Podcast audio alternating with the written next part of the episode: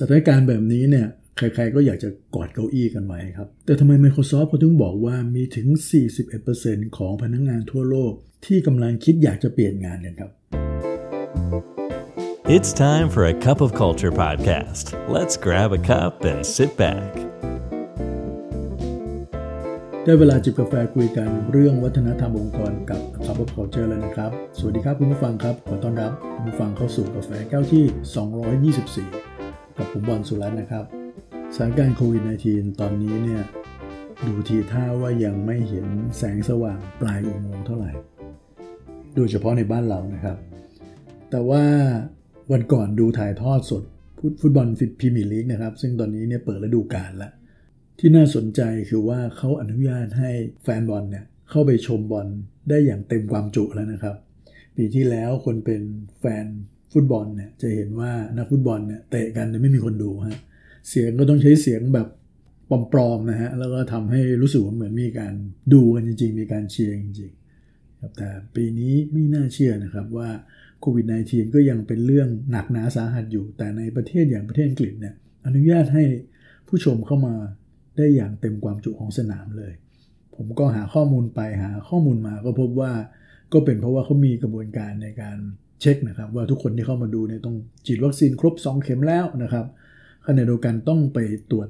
โควิดมาล่าสุดภายใน 48 ชั่วโมง ว่าไม่พบเชื้อด้วย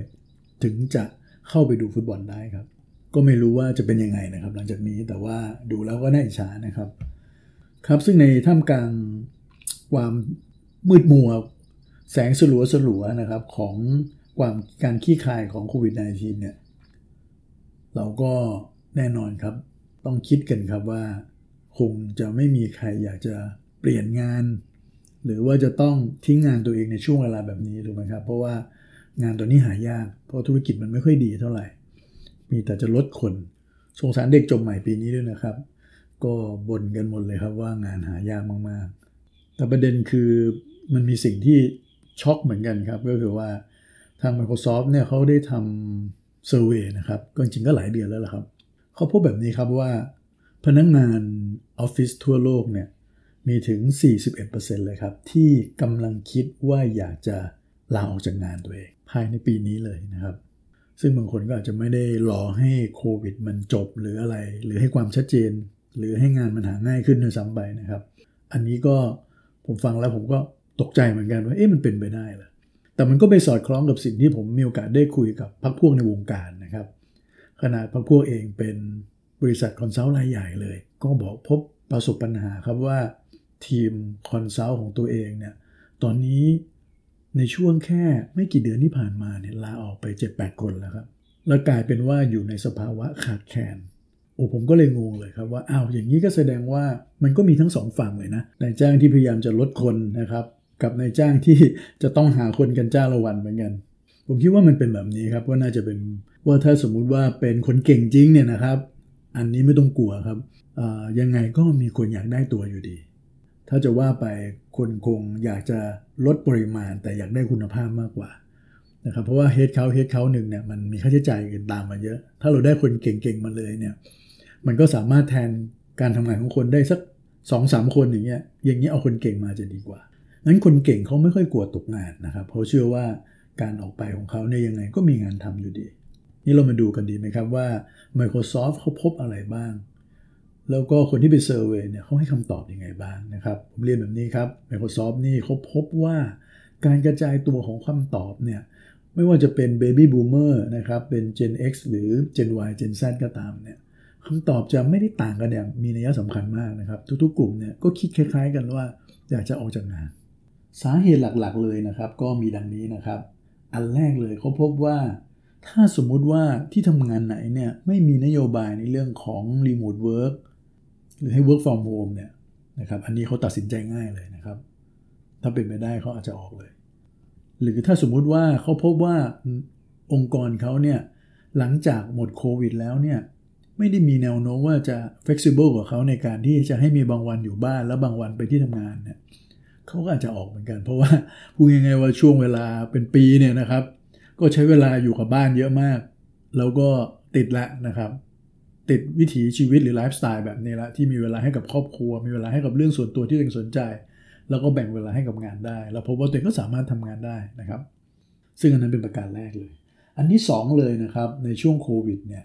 เขาพบแบบนี้ครับว่า ผู้บริหารหรือหัวหน้างานเองเนี่ยมีความจำกัดในการที่จะเข้าถึงพนักงานของตัวเอง เพราะวันๆเนี่ยส่วนใหญ่จะพูดคุยกัน ด้วยเรื่องงานเป็นหลัก ลองจินตนาการนะครับ ตอนที่เราอยู่ออฟฟิศเนี่ยนะครับ เราอาจจะมีการประชุมมีการพูดคุยเรื่องงาน แต่มันจะมีโมเมนต์ที่เดินสวนกันเดินผ่านกันนะครับหรือไปเจอกันในตอนทานข้าวกลางวันนะครับ หรือมุมกาแฟต่างๆเนี่ยมันก็ได้คุยสารทุกสุขดิบกันได้นะครับเป็นยังไงครอบครัวเป็นยังไงบ้างลูกเต้าอะไรต่างๆนะครับ แต่ว่าพอมันอยู่ในช่วง remote work แบบเนี้ย โอกาสที่จะมีคำพูดคุยแบบเนี้ยมันน้อยลงนะครับ เพราะว่ามันคงเขาคงไม่ถึงขนาดที่จะมาซูมหรือมา Microsoft Team คุยกัน เพื่อจะคุยเรื่องของสารทุกข์สุขดิบใช่ไหมฮะ ซึ่งอันเนี้ยมันจะเป็นประเด็นมากว่าพนักงานกับตัวหัวหน้างานเขาเองนะมันขาด moment แบบนี้ไปละ engagement ต่างๆ ในเชิงระหว่างหัวหน้างานกับพนักงาน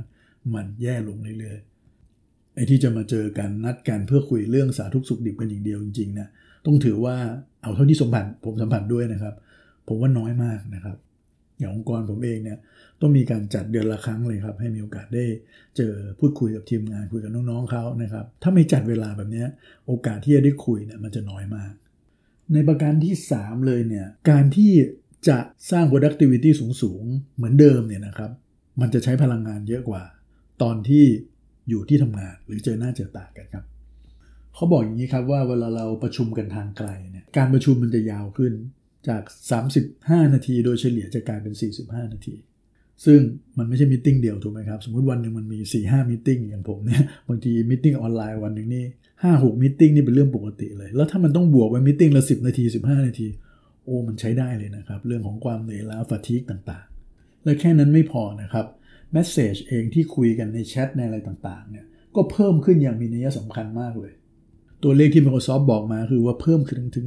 45%เลย เพราะงั้นมันไม่ใช่แค่การประชุมอย่างเดียวแล้ว มันมีทั้งข้อความที่มาทางแชทอีกต่างหาก อันนี้ยังไม่รวมอีเมลนะครับที่จะต้องอ่านในแต่ละวันด้วย และที่แย่ไปกว่านั้นคืออะไรรู้ไหมครับ 62%เลยนะครับที่เขาพบนะครับว่า meetingเกิดขึ้นโดยไม่มีการนัดหมายล่วงหน้า หรือไม่ได้การไม่ไม่ได้มีการ plan กันล่วงหน้ายาวๆ มันเกิดขึ้นมาแบบ ad hoc เลย ซึ่งอย่างนี้คนไม่ค่อยชอบนะฮะประการที่4นะครับ พอในรูปแบบของรีโมทแบบ work แบบนี้เนี่ยมันจะปิดกั้นเรื่องของนวัตกรรมในองค์กร นี่เวลาองค์กรไม่ค่อยมีนวัตกรรม หรือไม่มีเรื่องอะไรใหม่ๆพนักงานก็เบื่อ สิ่งที่มันลดเรื่องนวัตกรรมในองค์กร หรือเรื่องอินโนเวชันทั้งในการทำงาน หรือการคิดค้นอะไรใหม่ ๆ การระดมไอเดียใหม่ ๆ เพราะอะไรครับ เพราะว่าการที่เราจะระดมไอเดียกันเนี่ยมันจำเป็นครับที่จะต้องอยู่กับคนกลุ่มเล็ก ๆ ไม่ใช่คนกลุ่มใหญ่ แล้วมันจะดีกว่า ถ้าคนกลุ่มเล็กๆ นั้นเนี่ยอยู่ใกล้กันพูดคุยกัน แต่พอมันอยู่ห่างกันเนี่ยโอกาสที่จะระดมไอเดียในเชิงนวัตกรรม และต่อยอดทางความคิดกันเนี่ยมันน้อยลง แล้วไม่ใช่แค่นั้นนะครับ สิ่งที่เกิดขึ้นก็คือว่า พนักงงานมีแนวโน้มจะทำงานกันแบบไซโลมากยิ่งขึ้น แต่นวัตกรรมเนี่ยมันจำเป็นจะต้องมีเรื่องของการข้ามสายงานกัน cross functional กัน collaborate กัน นี่พอตรงนี้มันน้อยลงโอกาสที่จะพูดคุยกันแบบข้ามสายงานบ้าง หรือการที่จะคุยกันลึกๆ แบบต่อยอดไอเดียต่างๆเนี่ยมันมีข้อจำกัดเนี่ยมันก็ไม่ค่อยสนุกละนะครับโดยเฉพาะองค์กรที่เน้นเรื่องนวัตกรรม เน้นความสดใหม่ความแปลกใหม่มากๆ สิ่งที่เคยเป็นเสน่ห์ในองค์กรตัวเอง มันก็ลดน้อยถอยลงไปครับ ประการที่5นะครับพวกน้องๆ Gen Z เนี่ยเป็นกลุ่มเยอะเลยครับที่มีการเปลี่ยนงานทั้งที่ตัวเองเพิ่งเริ่มทำงานใหม่ ๆ สาเหตุหนึ่งเลยเป็นเพราะว่า โอกาสที่เขาจะได้เรียนรู้งาน โดยเฉพาะจากพี่ๆ การสอนงานอย่างใกล้ชิดเนี่ยมันน้อยมากนะครับ เพราะว่าพอ remote work ปุ๊บเนี่ยเขาไม่เห็นภาพนะครับว่า เอ๊ะมันจะการทำงานมันเป็นยังไง แล้วก็พี่ๆ ก็อาจจะไม่ค่อยมีเวลา นั้นคนเริ่มงานใหม่ ๆ ก็มีปัญหาพอสมควร มันพบอีกนะครับว่าคนที่ไปเริ่มงานใหม่เองก็ตามแม้จะอยู่ในเจนไหนก็ตามเนี่ยนะครับ ก็มีแนวโน้มจะเปลี่ยนงานได้ง่ายขึ้นด้วย เพราะว่าพอไปถึงปุ๊บไม่มีคนมาโฟกัสเขาไม่คนมา ไม่ค่อยมีคนมาช่วยในการ transition งานอะไรกับเขานะครับ ก็พบปัญหาได้ครับ